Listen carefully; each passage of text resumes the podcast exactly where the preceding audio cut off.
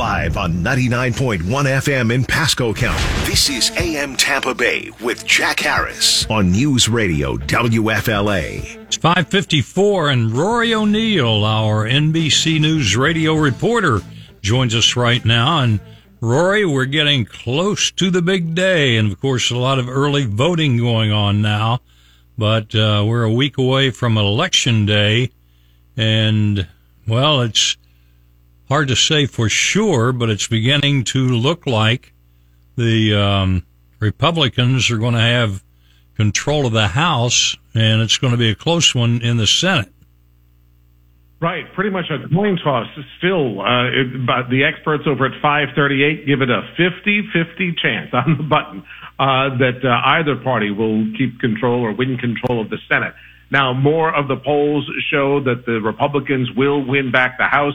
You know, after that uh, abortion ruling in the Supreme Court in the summer, Democrats seemed a bit more energized. And then there was that Kansas abortion vote that really, you know, buoyed up some of the optimism among Democrats, but it's been downhill since then.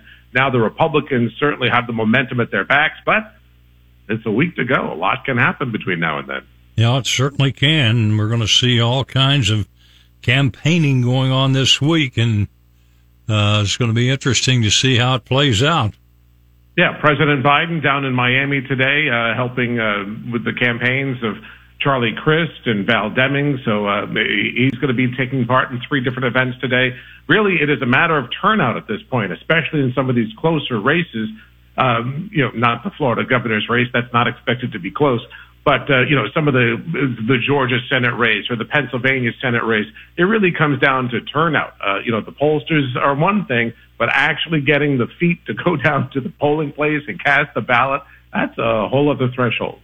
Hey, I want to a, a note here on the uh, sheet you put out for us. But more than 72 million households won't pay taxes this year. And how are they getting a break?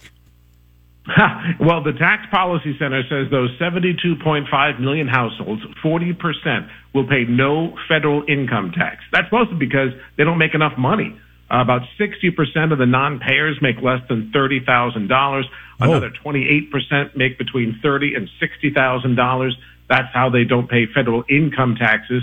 Now they will pay federal payroll taxes in many cases, like into Social Security, but uh, not a federal income tax. And you know, there's another big percentage, about a third, uh, are people over the age of 65 uh, collecting just Social Security. So again, they stay below that threshold that would make them have to pay uh, a federal income tax each year. Mm, yeah, that's kind of a rough way not to pay, but yeah, forty percent. Yeah, so yeah, forty. But by the way, during the pandemic, it was sixty percent of households weren't oh, paying any federal income tax because uh, that, that's uh, that so many people lost their jobs at the height of the pandemic.